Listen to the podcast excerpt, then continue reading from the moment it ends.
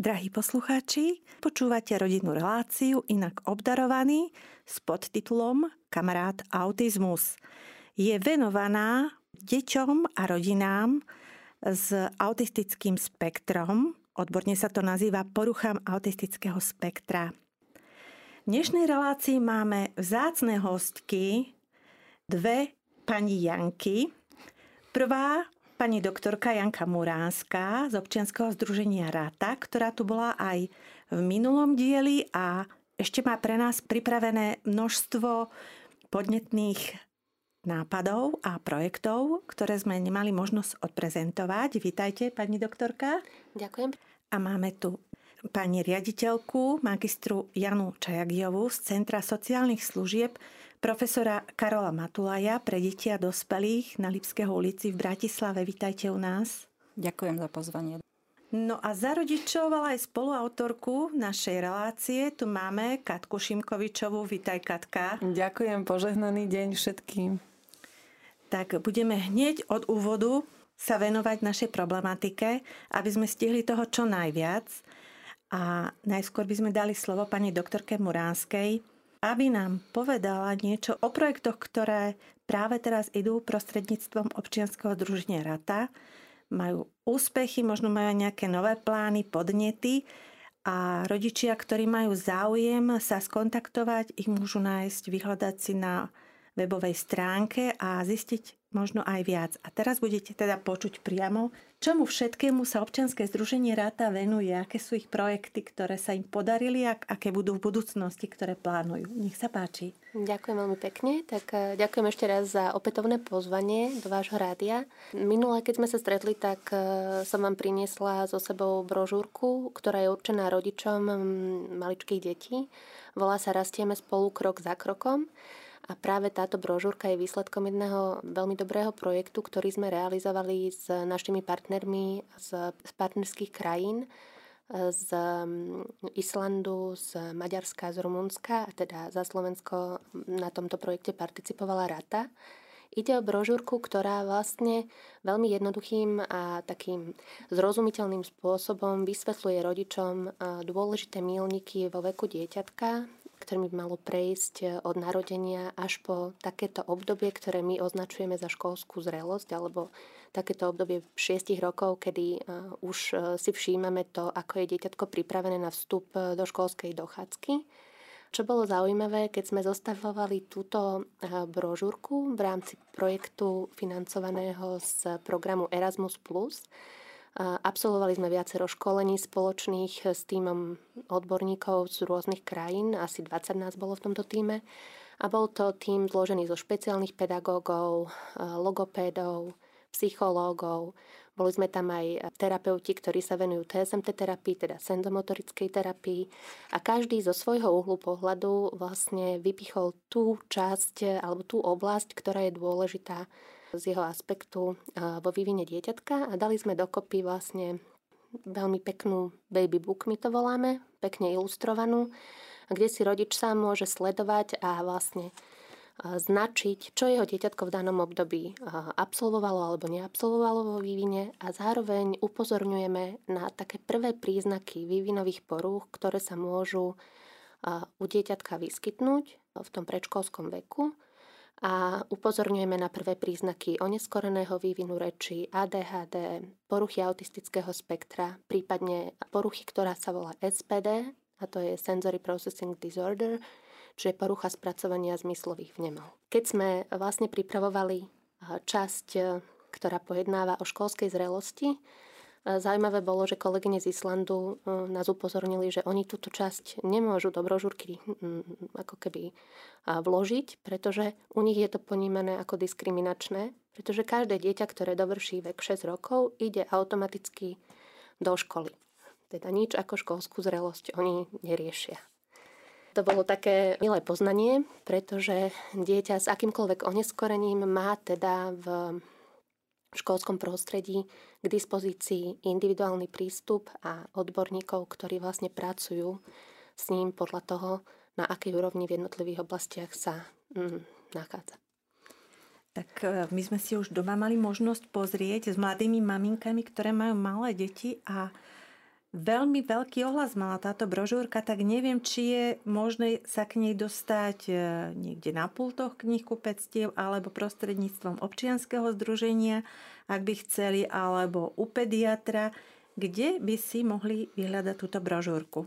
Môžu si ju nájsť e, na našej web stránke rata.sk. Už neviem presne v ktorej časti, ale myslím, že niečo pre rodičov tam bude. Je tam vlastne k nahliadnutiu online.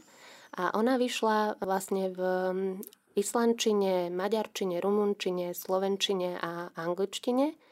Takže vlastne vo všetkých tých partnerských organizáciách je k dispozícii aj v tlačenej verzii, teda aj u nás v Rate. Máme ju a dávame ju vlastne klientom, ktorí k nám prídu na prvé stretnutie automaticky. Ona je nepredajná, čiže je to všetko financované z projektu alebo programu Erasmus+, takže to nie je predajný materiál, ale možno keď sa nám raz minie, tak niečo vymyslíme. Alebo bola aj taká otázka, že či by nemohli práve takúto veľmi podnetnú brožúrku dostávať tie mladé maminky v pôrodnici alebo u pediatrov, pretože naozaj všetko možné, všelijaké možné literatúry sú, ale toto je veľmi názorne, stručne a jasne opísané, čo si má taká mamička, ktorá má prvé dieťatko, teší sa z neho všímať kedy treba spozorniť a kedy treba už začať niečo robiť a hľadať pomoc, aby sa ten čas nestrácal. Áno, a vlastne v závere tej brožúrky aj uvádzame kontakty na naše organizácie, kde vlastne ten rodič sa môže ozvať a vieme ho nasmerovať e, ďalej podľa toho, aký problém rieši. Čiže je to fajn, určite by bolo dobré mať niečo také e, k dispozícii podľa mňa v ambulanciách pediatrov ideálne ale zatiaľ sme sa tam nejako nedopracovali. Čiže zatiaľ je to na našej mikroúrovni. Veľmi vám fandíme, aby sa to podarilo možno v rámci nejakých budúcich projektov, lebo by to bolo pre dobro všetkých mamičiek a ich malinkých detičiek, všetkých mamičiek, ktorým záleží na tých svojich deťoch. No ale to je len jeden z projektov. Vy máte potom oveľa viac ešte rehabilitačné projekty a videla som aj kino pre deti s autizmom čo je také špecifikum. Neviem teda, či je alebo nie je v prevádzke to kino, aké je teraz, e, ako je to teraz štádiu. Ja by som ešte možno jednou vetou sa vrátila k tomuto projektu, v rámci ktorého sme vydali túto brožúrku. Ten projekt sa volá Biotrio a on e, vlastne bol realizovaný 3 roky Končil v roku 2020, čiže od roku 2018 do roku 2020 sme ho realizovali a na ňo nadviazal projekt Biotrio 2, ktorý sa venuje téme komunikácie. Volá sa, že na komunikácii záleží, Communication Matters a ten realizujeme teraz. A v rámci neho uh, sa venujeme školeniam takým neformálnym typom vzdelávania určeným pre rodičov a pre terapeutov alebo učiteľov a našim cieľom je vlastne podporiť harmonickú komunikáciu medzi rodičom, dieťaťom a terapeutom alebo učiteľom. A to kvôli tomu, že vidíme, že častokrát dochádza k takým odlišným očakávaniam možno medzi týmito skupinami. A v podstate obidve tieto skupiny, aj rodičia, aj terapeuti alebo učitelia, pracujú na tom, aby, aby sa dieťatko čo najlepšie rozvíjalo, ale medzi sebou častokrát nedokážu mm, tú komunikáciu nejakým spôsobom zvládnuť mm, efektívne. A preto sme sa podujali na to, aby sme sa my ako terapeutky alebo účastníčky projektu naučili viacero neformálnych metód komunikácie a vzdelávania v komunikácii. A my potom ďalej koučujeme alebo vlastne trénujeme rodičov. Už sme si vyskúšali na rodičovskej skupine vo zvolenie takto vyškoliť eh, rodičov a ukázať im vlastne, aké rôzne aspekty komunikácia má a aké rôzne veci musia brať do úvahy, keď hovoria vlastne o tom svojom probléme a že tá pravda, alebo respektíve to, čo oni hľadajú ako ten cieľ, má viacero uhlov pohľadu a možno niekedy treba trošičku niekde ustúpiť, aby sme dosiahli kompromis a tým hlavným, o čo vlastne všetkým vždycky ide, je to dobro alebo to blaho, mm, rozvoj toho dieťaťa. Čiže nasledujúci rok sa budeme ešte venovať takýmto školeniam. Každý, kto má záujem, to sú školenia opäť zdarma, o niečo také, bude to organizácia, škola alebo sú to rodičovské skupiny, môže, môže nás kontaktovať a vieme, vieme sa dohodnúť na tom, ako takéto školenie spolu pripraviť a realizovať. Čiže nie ste fixovaní priamo len na Bratislavu, lebo to je častokrát, že a čo my na východe alebo na strednom Slovensku, čiže je možnosť aj v iných častiach Slovenska sa zapojiť do týchto projektov a vyzvať vás o pomoc, o prednášku o realizáciu niektorého z tých projektov? Mm, to, čo nás limituje, je náš čas a naše možnosti, mm, ako sa dopraviť niekam a koľko času to zaberá. Čiže mm, teoreticky nie sme limitovaní, prakticky máme veľmi málo času, ale Myslím si, že všetko je možné, keď e, je záujem a keď je chuť, tak vieme... vieme Dobrá vymyslieť. vôľa všetko zdolá. Mm, presne tak. A po pandémii už teraz vieme, že sú aj webináre, čiže už sme sa posunuli trošku do online priestoru, že vieme si zorganizovať aj takúto formu projektu a prednášky a komunikácie. Mm, áno, ale špecificky pri týchto tréningoch my chceme sa stretnúť s tými, s tými ľuďmi naživo. Toto je úplne platforma, ktorá musí byť e, z oči v oči a používame tam naozaj veľa neformálnych prostriedkov vzdelávania, to znamená, veľa sa pohybujeme, veľa pracujeme s rôznym obrazovým materiálom, tímovo pracujeme, takže naozaj treba to vyskúšať a je to iný pohľad na to, čo všetko dokážeme, keď spolu vieme, ako na to komunikačne. Takže vás vedia nájsť, keby ste, prosím vás, udali vašu webovú stránku, aby vedeli, čo majú vyklikať Áno, viete nás e, teda nájsť na webe www.rata.sk a e, mailovo samozrejme na mojom maili janazavinačrata.sk akékoľvek informácie vám viem k týmto veciam ponúknuť. No a ešte by som sa na to kino spýtala, alebo na to som zvedavá, že radi by sme s deťmi, ktoré nevydržia v bežnom kine, alebo teda pre ostatných účastníkov nejakého predstavenia predstavujú rušivé momenty, Radi by sme aj my sa skultúrňovali s týmito detičkami. Neviem teda, či funguje, či nefunguje, či prechádza nejakou rekonštrukciou, ako to je teraz tým kidom. Áno, myslím, že viete e, veľmi dobre teraz. Máte dobré informácie, že kino prechádza rekonštrukciou. Ale inak e, už niekoľko rokov, tuším, je to od roku 2016 alebo 2017, e, realizuje kino Lumier, čo je kino Slovenského filmového ústavu v Bratislave premietania alebo projekcie prispôsobené pre deti s poruchou autistického spektra. To prispôsobené má taký prívlastok, že senzoricky prispôsobené a to preto, že deti s poruchou autistického spektra majú citlivejšie zmyslové vnímanie ako bežné deti. To znamená, že projekcie v multiplexoch alebo v tých veľkých kinách sú príliš hlučné, majú príliš veľa svetelných efektov, je tam možno príliš veľa vôni z pukancov a z kadečoho, čo sa tam ponúka. A to všetko je taký veľmi silný zmyslový zážitok pre to dieťa. Plus je tam častokrát veľmi veľká tma, keď sa zhasnú svetla, hej, aby sa vlastne vyzdvihol ten vizuálny zážitok z toho premietacieho plátna. No a práve toto senzoricky prispôsobené kino má všetky tieto veci upravené. To znamená, že okrem toho, že vyberáme aj tie projekcie, tie rozprávky prispôsobené tomu, čo dokáže dieťatko s autizmom v podstate zvládnuť, to znamená, musí to byť eh, rozprávka, ktorá je kratšia, ktorá nemá toľko veľa zvukových a akýchkoľvek iných eh, efektov, ktorá má jednoduchý dej, pokiaľ možno ktoré sa až toľko nerozpráva, a, a, a taktiež um, veľmi dobré sú hudobné rozprávky, v ktorých sa spieva alebo využíva hudba. Takže našli sme na Slovensku pár takých, ako je Spievankovo a podobne. Tí mali najväčší ohlas. A, ale samozrejme aj paradoxne napríklad festivalové animované filmy. Tie boli tiež výborné z Fest Anča, kde sa málo hovorí a sú skôr tak umelecky spracované tak okrem toho, že je dôležité, aký film vybrať, v akej dĺžke a vlastne ako, ako spravený, je aj dôležité, ako ho premietnúť.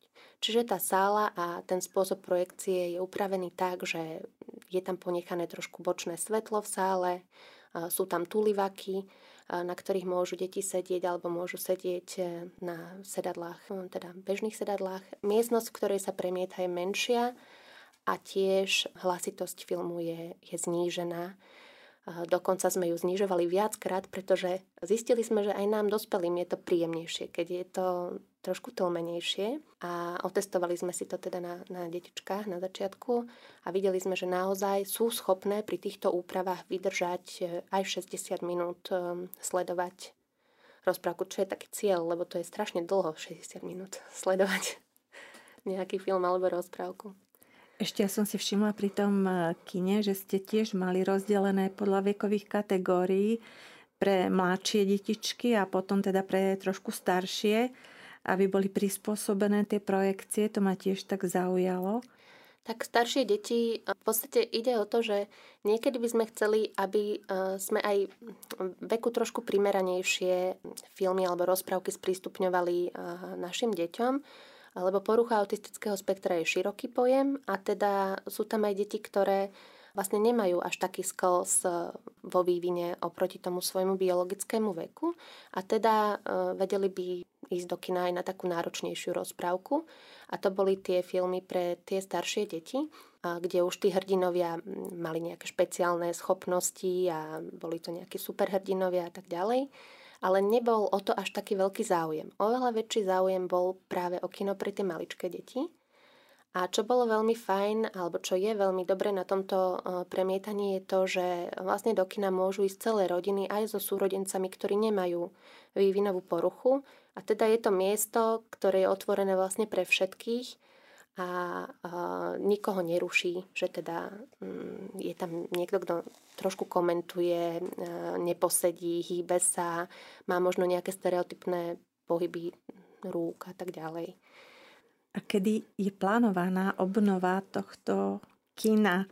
Je tu nejaký termín daný, že sa môžeme dočkať už v blízkej budúcnosti? Priznám sa, že neviem, kedy má byť e, dokončená rekonštrukcia kina Lumier, ale ktokoľvek má o to senzoricky prispôsobené premietanie e, záujem, môže sledovať web stránku kina Lumier a nájde to tam, pretože e, majú to vlastne vedené v rámci detských projekcií ako senzoricky prispôsobenú projekciu. A ja som videla ešte na vašej webovej stránke veľmi zaujímavú prezentáciu. Pravdepodobne to bolo prekladové vnímanie autistu, ako on vníma svet. Tam som to videla taký krátky šot, teda nie som si istá, lebo som to videla na anglickej stránke. Mňa to zaujalo v tom, že to bolo z pohľadu autistu, ako on žije. Ja som to prvýkrát videla v angličtine a potom som to videla preložené v slovenskom jazyku, ako som cez tie jednotlivé rôzne webové stránky, ktoré sa venujú deťom autistického spektra videla. Bol to veľmi zaujímavý pohľad, lebo aj v Piešťanoch v lete, to teda trošku možno spropagujem nejakú akciu, bola tiež e, taká aktivita, kde mohli e, prísť e, zdraví ľudia do takej simulácie a prežiť si, čo vníma autista, ako vníma on svet. A viem, že niektoré deti, ktoré už boli také väčšie a išli si to odskúšať, povedali teda, ja by som nechcel byť autistom. že boli z toho takí šokovaní, že ako, ako inak to všetko vnímajú tie deti z ich pohľadu bolo to pre nich nové, ale zároveň aj šokujúce, že dovtedy ani nerozmýšľali, ako môže nejakých kamarát, ktorý má takúto poruchu, vnímať ten svet, aké to môže byť pre neho ťažké žiť v tomto svete. Milí poslucháči, tak e, dostali ste veľa podnetov, možno aj víziev. Viete, kde máte hľadať radu, kde máte hľadať pani doktorku Muránsku. A teraz by som dala slovo pani riaditeľke, a začala by som krásnou myšlienkou, ktorú máte hneď v úvode webu, ako také posolstvo a dedičstvo pána profesora Matulaja. Sila lásky je väčšia, než si vieme vôbec predstaviť. Pani riaditeľka, prosím vás, predstavte nám pána profesora Matulaja, ktorého meno nesiete vo vašom centre sociálnych služieb, pretože je to jedna veľká osobnosť, nie priamo sa venoval autizmu, ale vďaka nemu deti, ktoré akýmkoľvek spôsobom majú mentálny postih, nie sú zastrčené niekde v ústavoch, kde ich nikto nevidí, ale bol to práve on, ktorý prinášal do slovenského prostredia inovátorské prístupy k týmto deťom, venoval im svoj život, celé svoje srdce, všetku svoju lásku a zanechal po sebe veľký odkaz veľa žiakov, spolupracovníkov, ktorí pokračujú, myslím, že v jeho diele a šírení tých myšlienok, ktoré on priniesol do nášho priestoru. Nech sa páči, pani riediteľka. Ďakujem za slovo. No pán profesor Matulaj bol naozaj osobnosť v medicínskom meradle a tak možno nechtiac prepojil dva rezorty, zdravotnícky a sociálny, už pred tými 40 rokmi, kedy vznikalo naše zariadenie. A naozaj osobne prichádzal do zariadenia, komunikoval s rodičmi, vedel ako na to, vedel ako povedať aj tie zlé správy, možno s takým tým pozitívnym nábojom, aj s takoutou budúcnosťou, že všetko sa dá nejakým spôsobom riešiť. Pre neho neexistovalo nič také, čo sa že nedá. Naozaj bol kúzelný v tom, že ja som mala osobnú skúsenosť s ním, robila som mu šoféra. A pán profesor sa rozhodol na jednej e, kryžovatke, pani Janka, tu mi zastavte. Ja hovorím, pán profesor, tu sa nedá. Ale dá, vedia, len chvíľku niečo vybavím. A toto bol taký obraz jeho fungovania, že on keď sa rozhodol niečo vybavovať, tak sa to muselo dať. A takto podľa mňa pristupoval aj k rodičom, keď prichádzali za ním, keďže on bol psychiatr, tak e, a tie diagnózy vlastne ľudí s mentálnym postihnutím tam patrili, tak naozaj prichádzal do kontaktu aj so samotnými ľuďmi so zdravotným znevýhodním, ale hlavne s rodičmi, keďže išlo aj o tie malé deti a dokázal im dať takú tú nádej do života, že aj s takýmto handicapom sa dá žiť úplne v poriadku. A myslím si, že toto jeho smerovanie sa tak nejak preklopilo k nám do nášho zariadenia, kde naozaj od roku 1990 sme prevzali tento názov a vlastne aj takú tú myšlienku, ktorú ste povedali na začiatok, že tá sila lásky je asi to najväčšie, čo vieme dať. Nie je to síce to jediné, snažíme sa to podporiť inými vecami, ale naozaj v tých uh, ťažkých časoch, takých uh, pre nás možno tých posledných covidových a po covidových, kedy sa potýkame so všelijakými inými komplikáciami, tak to slovo láska sa tam tak nejako skloňuje čoraz viac. Ja som pozerala aj recenzie na vaše zariadenie od vašich klientov a veľmi pozitívne ako hodnotenie, že bez osobného nasadenia, že to nie je len povolanie, ale to poslanie, mm, zariadenie, ktoré navštevujú, by nemalo takú kvalitu a nezažívali by tam takú pomoc, akú tam dostávajú. Takže to nie je nejaká chvála ľudská, ale je to chvála množstva hodín, množstva ľudí, ktorí, ktorí sa zapájajú do aktivít tohto centra. A to nie je za jeden rok, to je 40 rokov. To je úctyhodný vek, to je už vlastne pri dospelom človeku taká zrelosť, keď sa povie, že to je ako zrelé víno. To je kus práce, kus životných osudov, ale niekedy je to už aj striedanie generácií, že tam sa už aj vymenie niekedy klienti, ktorých možno prvých maličkých ste mali a sa vrátia k vám možno už aj ich deti ako rodičia. Možno aj viac záleží, v akom veku boli pred tými 40 rokmi v záchytnom čase podchytení. Takže možno už aj s týmto sa stretávate, že, že sa k vám vrácajú tieto deti, už dospelí ľudia, alebo teda stále sú s vami v kontakte, lebo to sa nedá s týmito deťmi pretrhnúť. Ja to viem podľa seba, že moji prví žiačikovia v špeciálnej škole dodnes sú v srdci a vždy ma to teší, keď sa stretneme a vždy sa nejako priznajú a, a povedia, že čo si zažili pekné, keď sme spolu boli, že je to taká láska na celý život. Tak ako je to s tými vašimi klientami, ktorí už vyrástli a možno už tam majú svoje detičky alebo stále sú s vami v kontakte? Práve tento rok 2022, teda kedy oslavujeme to 40. výročie nášho zariadenia, sme si tak oveľa viacej uvedomili, že naozaj máme klientov, ktorí sú u nás 40 rokov. Že naozaj prišli ako malé deti, dnes sú z nich zrelí dospeláci. Aj sme sa rozhodli vlastne tak nejak um, osláviť takéto jubileum. Možno si niekto povie, že to nie je žiadne víťazstvo, že ho strávi v zariadení sociálnych služieb, ale povedzme si, že za tých 40 rokov tá rodina toho klienta prešla tiež nejakým vývojom a tí rodičia už sú často vo veľmi pokročilom veku, takže potrebujú nejaké istoty a zázemie pre to svoje dieťa, aby, aby boli spokojní, že je o ňo postarané. A taká tá oslava toho, že áno, si tu 40 rokov, ale poskytujeme ti tak trochu akože ten druhý domov, to bolo také celkom význačné a naozaj raz do roka si robíme takú oslavu jubilantov, klientov. Okrem toho oslavujeme aj pracovníkov, to čo hovoríte, ktorí, myslím, že 40 ročných nemáme, ale 33-34 rokov máme kolegov, ktorí sú u nás v zariadení. Takže toto naozaj nie je o peniazoch a o kariére, ale o takom tom ľudskom nasadení a, a pocitu z dobre vykonanej práce. Znie to tak možno socialisticky, ale je to v hĺbke tých slov to naozaj je.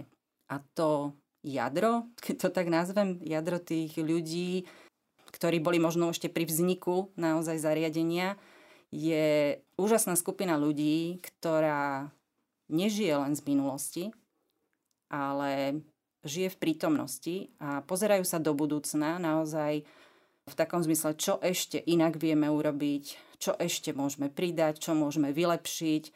Takže možno tie recenzie sú aj odrazom toho, že robíme veľa aktivít, do ktorých zapájame od maličkých detí, keďže máme od troch rokov detí až po tých dospelákov, keďže máme ambulantnú službu, čo sú deti, ktoré prichádzajú ako keby do škôlky a po obede idú domov, až po tých, ktorí u nás stále bývajú a sú v takom tom celoročnom pobyte.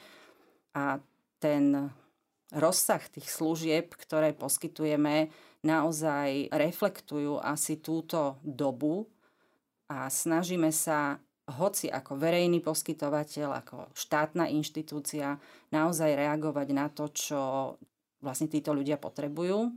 A to sa netýka len detí s autizmom alebo ľudí s poruchou autistického spektra, ale aj s inými e, diagnózami, keďže naše centrum zastrešuje aj napríklad podporované bývanie, kde sú ľudia so psychiatrickým ochorením. Drahí poslucháči, počúvate reláciu Inak obdarovaný kamarát autizmus, ktorá je venovaná poruchám autistického spektra.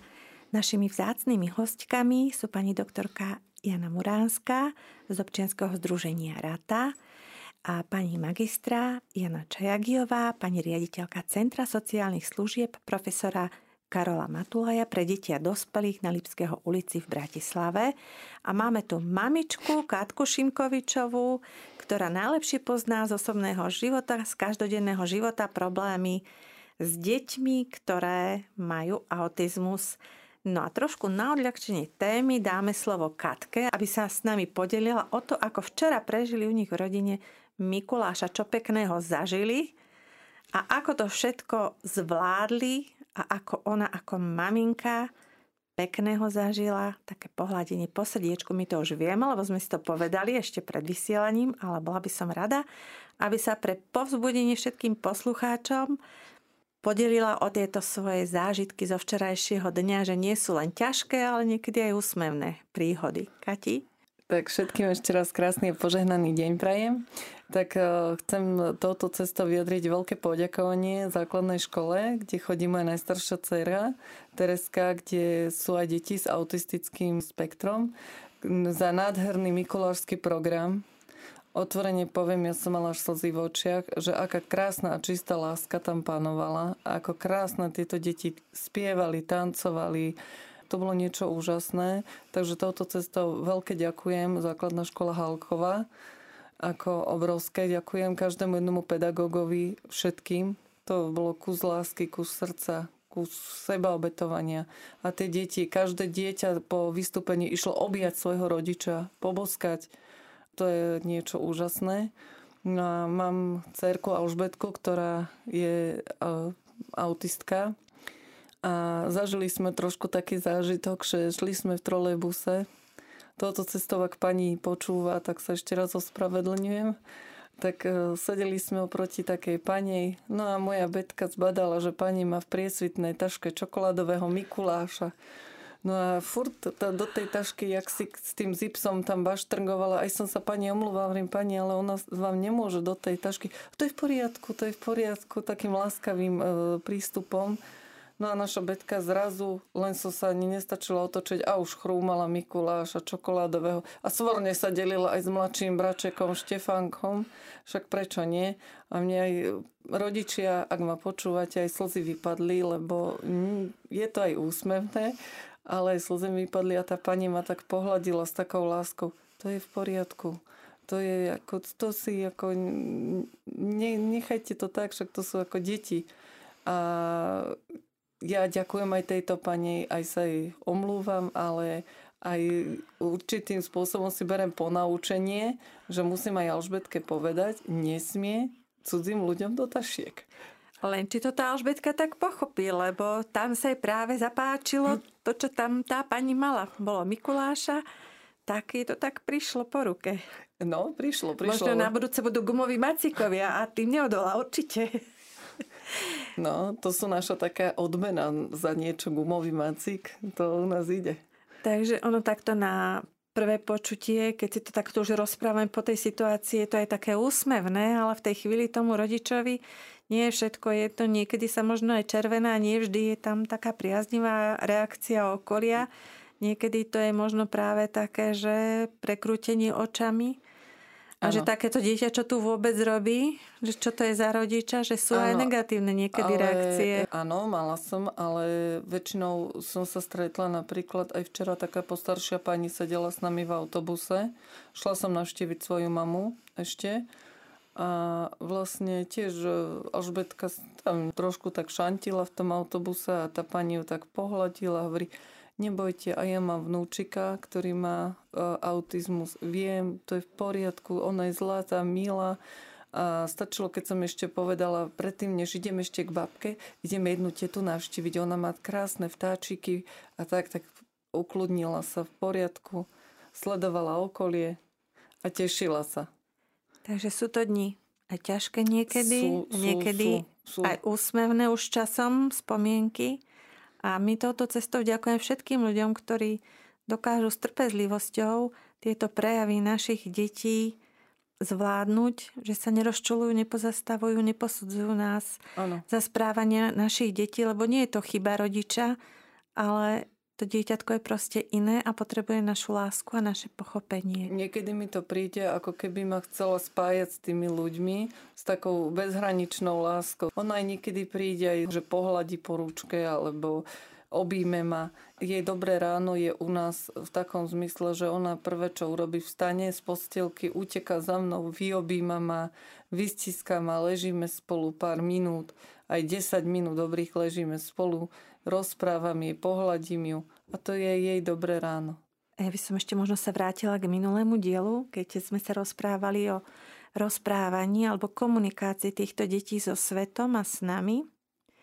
Ja som si zobrala, pani doktorka, veľmi také ponaučenie, lebo my sme teda veľmi, alebo každý rodič čaká, kedy nám začne mama, baba, dede rozprávať a tieto deti naozaj niekedy nám to nepovedia ale vedia komunikovať inak rukami, nohami, svojim srdiečkom, svojim objatím. A tak sme sa tak nejak upokojili všetci doma, že nevadí, keď nebude aj malá rozprávať, ale vie s nami komunikovať, ukáže nám, postiska nás, ukáže nám, čo chce, že vie vyjadriť tie svoje potreby, aj keď nie slovne a verbálne, ale neverbálne.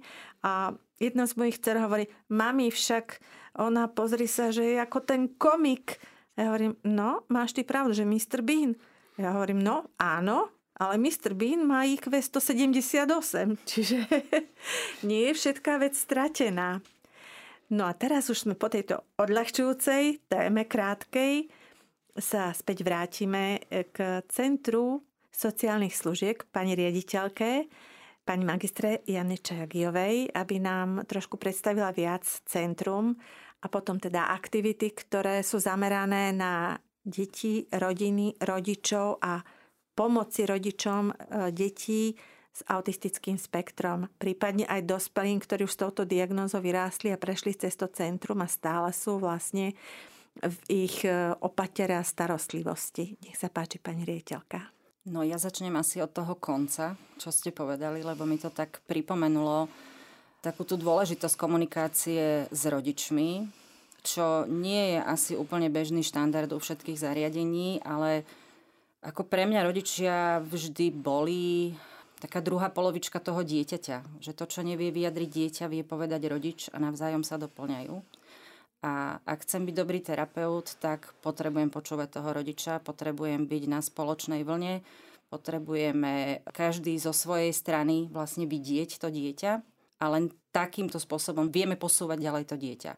A tak e, vznikli u nás napríklad rodičovské skupiny, ktoré e, hlavne pre deti, ktoré dochádzajú ambulantne k nám do zariadenia, kde rodičia často vygooglili všeličo na internete, nemali veľmi šancu prísť a porozprávať tie starosti, možno aj radosti, tak ako ste hovorili o tom zjedenom Mikulášovi v trolejbuse.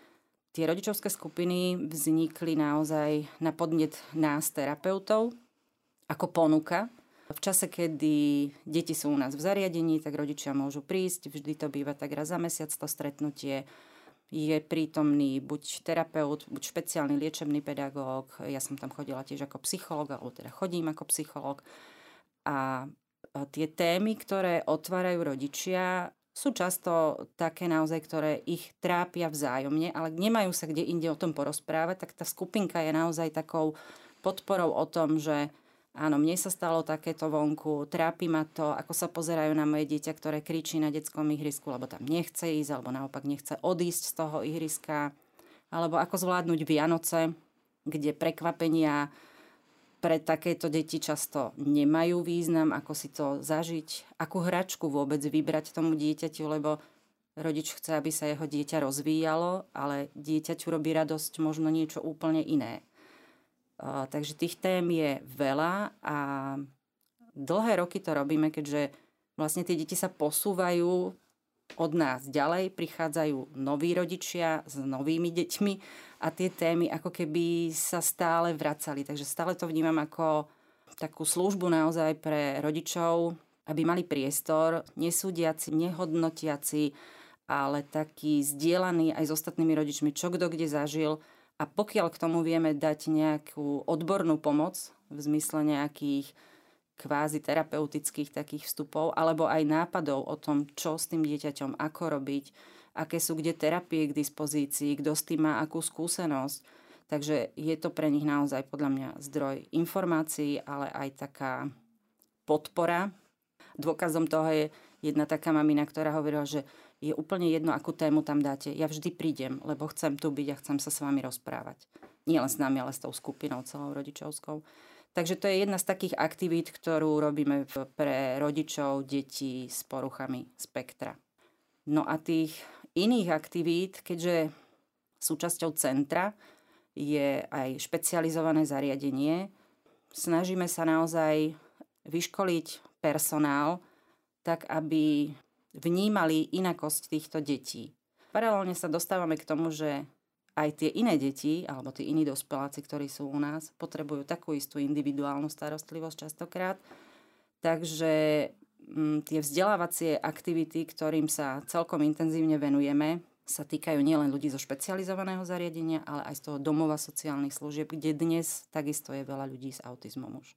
Takže to je jedna taká veľká oblasť naša, ktorou na jednej strane sa trápime, lebo nemáme dostatok odborníkov, na druhej strane sa snažíme s tým aj niečo robiť, že teda vzdelávame, školíme svojich ľudí, aj iných ľudí v rôznych projektoch, rôzne kazuistické semináre momentálne u nás prebiehajú.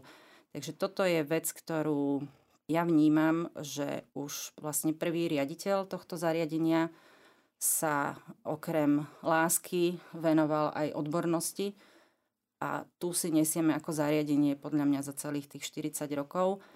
A možno keď sa vrátim k profesorovi Matulajovi, v tom čase, v 96. 7. roku, sa na Slovensku ešte len profilovali vlastne nejaké zariadenia, ktoré sa vôbec venovali autizmu. Keby to bolo možno o 20 rokov skôr, tak určite pán profesor Matulaj sa venuje autizmu. Takže to by bola určite jeho téma. Ja som si všimla na internete spomenuté prvenstva vášho zariadenia vo viacerých oblastiach. Mohli by ste nám o nich porozprávať? Vznikli sme ako prvé zariadenie denného typu pre deti na Slovensku, lebo dovtedy bol naozaj systém taký, že buď to dieťa bolo doma, lebo bolo nevzdelávateľné, alebo bolo v celoročnom zariadení. A vzniklo zariadenie v Bratislave, kde naozaj tie deti prišli ráno a po obede odišli domov do svojho domáceho prostredia a takýmto spôsobom dokázali fungovať. Takže to bolo prvé také prvenstvo. Počase vzniklo diagnostické oddelenie u nás, alebo diagnostická časť, lebo málo ktoré deti, ktoré k nám prišli, mali vlastne stanovenú nejakú diagnozu. Väčšinou to bol nejaký problém v správaní, alebo nerozprával, alebo sa hádzalo o zem dieťa, alebo proste malo nejaké stereotypy, s ktorými si rodičia nevedeli poradiť. A v tom veku bolo málo pediatrov, možno málo psychiatrov, ktorí by vôbec diagnostikovali takéto deti. A naše diagnostické oddelenie, kde boli psychológovia a pedagógovia, vlastne robili takú, ja to hovorím, možno suplovali vtedy tú časť, keďže mali informácie a vedomosti, tak vedeli povedať, že tieto prejavy patria pod takú a takú diagnózu napríklad. Takže to bola ďalšia taká časť, také prvenstvo, vlastne vznik diagnostického oddelenia, ktoré bolo súčasťou zariadenia. Vyprofilovalo sa v našom zariadení tzv. chránené bývanie. To boli ľudia, ktorí v dospelom veku boli schopní za určitej podpory žiť samostatne, a vytvorilo sa vlastne v Senci samostatné zariadenie, ktoré dnes už je odčlenené ako samostatný právny subjekt, ale tiež sú to ľudia, ktorí odchádzali od nás a fungujú dodnes. Dnes už sú o dosť starší tí klienti samozrejme a riešia všelijaké iné problémy, ale zvládli ten proces prechodu a iného nastavenia života, kde dokázali pracovať, teda mali nejaký príjem, dokázali žiť v tej komunite, ktorá ich prijala ako bežnú súčasť ich života. Takže to bolo chránené bývanie v Senci. Dlhý čas sme, musím povedať, že suplovali školské vzdelávanie, lebo pod projektom Škola, ktorý sme realizovali dlhé roky, sme tým deťom, ktoré boli u nás a nechodili v tom čase do školy, ako keby zabezpečovali rozvoj tých kognitívnych schopností, ale aj sociálnych zručností, komunikačných zručností, my ako sociálne zariadenie, čo malo by byť v škole, ale keďže tie deti boli v tom čase podľa niektorých rozhodnutí nevzdelávateľné, tak boli umiestnené v sociálnom zariadení a my sme im dokázali vlastne primeranou formou poskytnúť veľa informácií, veľa ich naučiť.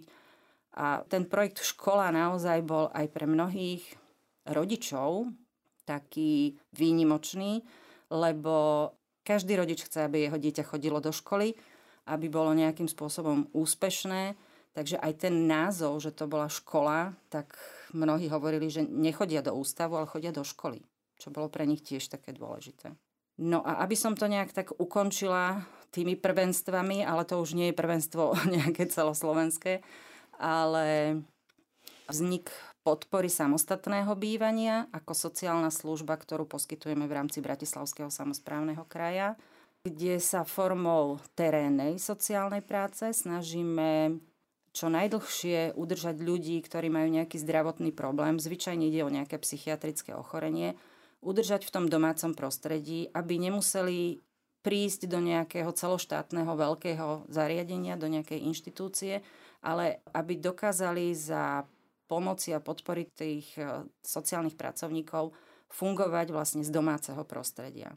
Tak to je možno taká posledná naša služba, ktorú momentálne poskytujeme ako takú novinku v rámci Bratislavského kraja.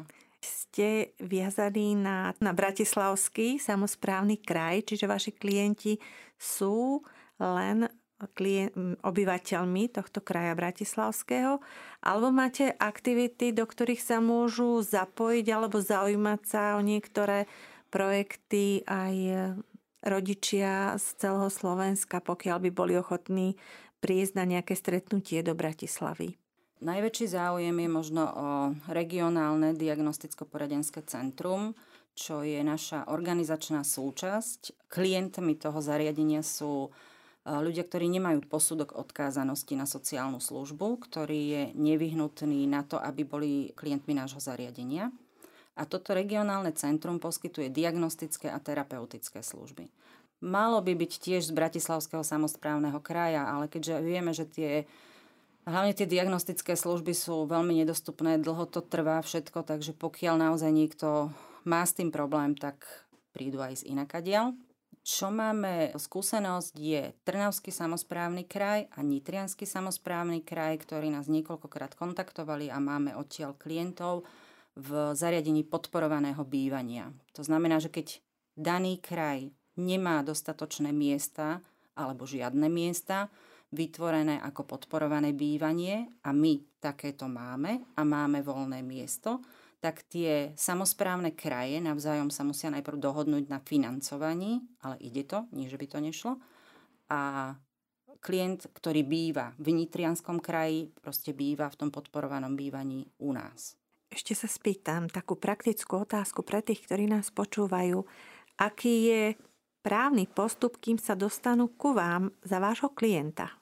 Už som to spomenula, že vlastne musia mať posudok odkázanosti na sociálnu službu. Takto komplikovane sa to volá, ale znamená to, že daný e, samozprávny kraj, teda náš Bratislavský samozprávny kraj, musia požiadať o takéto posúdenie na základe lekárskych správ, čo je stanovené zákonom.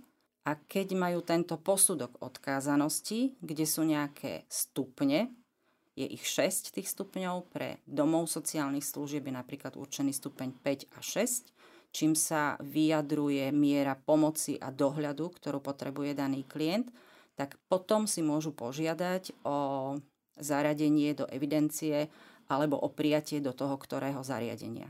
Lebo také zariadenie, ako sme my, Centrum sociálnych služieb, v Bratislavskom samozprávnom kraji je 14 ktoré sú ako verejní poskytovateľia, teda patria pod Bratislavský samozprávny kraj. Sú aj iné, samozrejme, obecné, alebo cirkevné, alebo súkromné, ale je 14 takýchto v rámci Bratislavského samozprávneho kraja, kde na základe posudku odkázanosti až si môže človek podať žiadosť.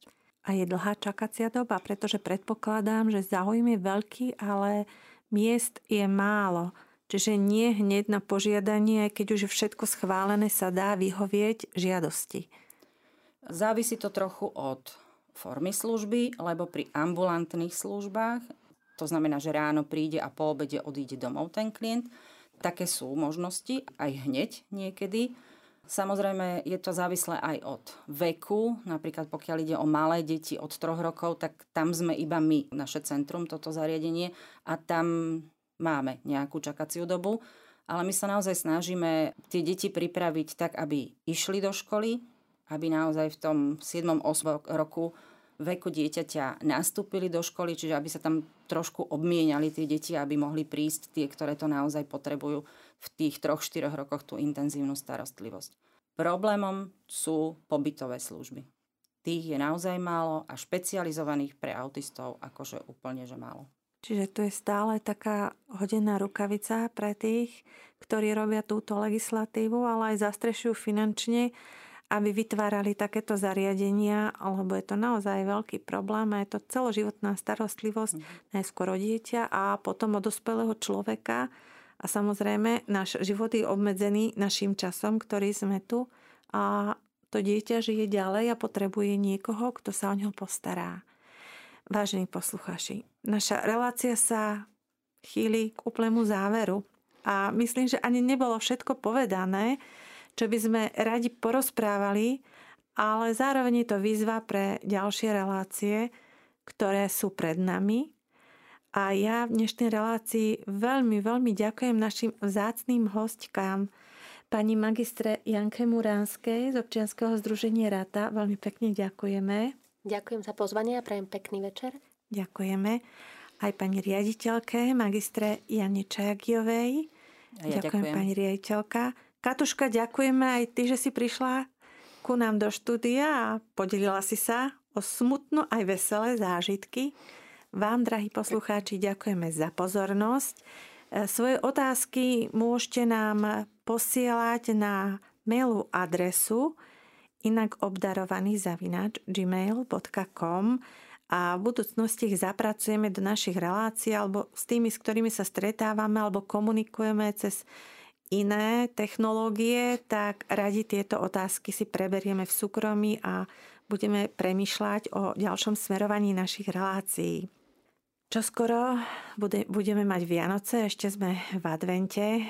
Relácia bude mať reprízu a potom si budete môcť vypočuť v archíve tak chceme vám všetci popriať e, požehnaný adventný čas čakania Vianoc malého Ježiška, pokojné, krásne, v láske prežité Vianočné sviatky a tešíme sa na vás na stretnutie v januári, keď budeme sa deliť o to, čo všetko sme s týmito našimi radostnými detičkami zažili, ale sa pokúsime o sprostredkovanie pomoci, ako zháňať peniažky, keď potrebujete na terapie, také know-how rodičovské, ako pomôcť zabezpečiť deťom to, čo nám nezabezpečí štát a na čo nám peniažky nesiahajú a potrebujeme tú pomoc.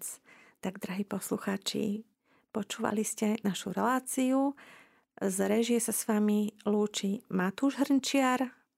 Reláciu vás prevádzala Zuzana Mária Švecová. A ešte raz požehnaný advent a následne krásne Vianočné sviatky. S Pánom Bohom. S Pánom Bohom.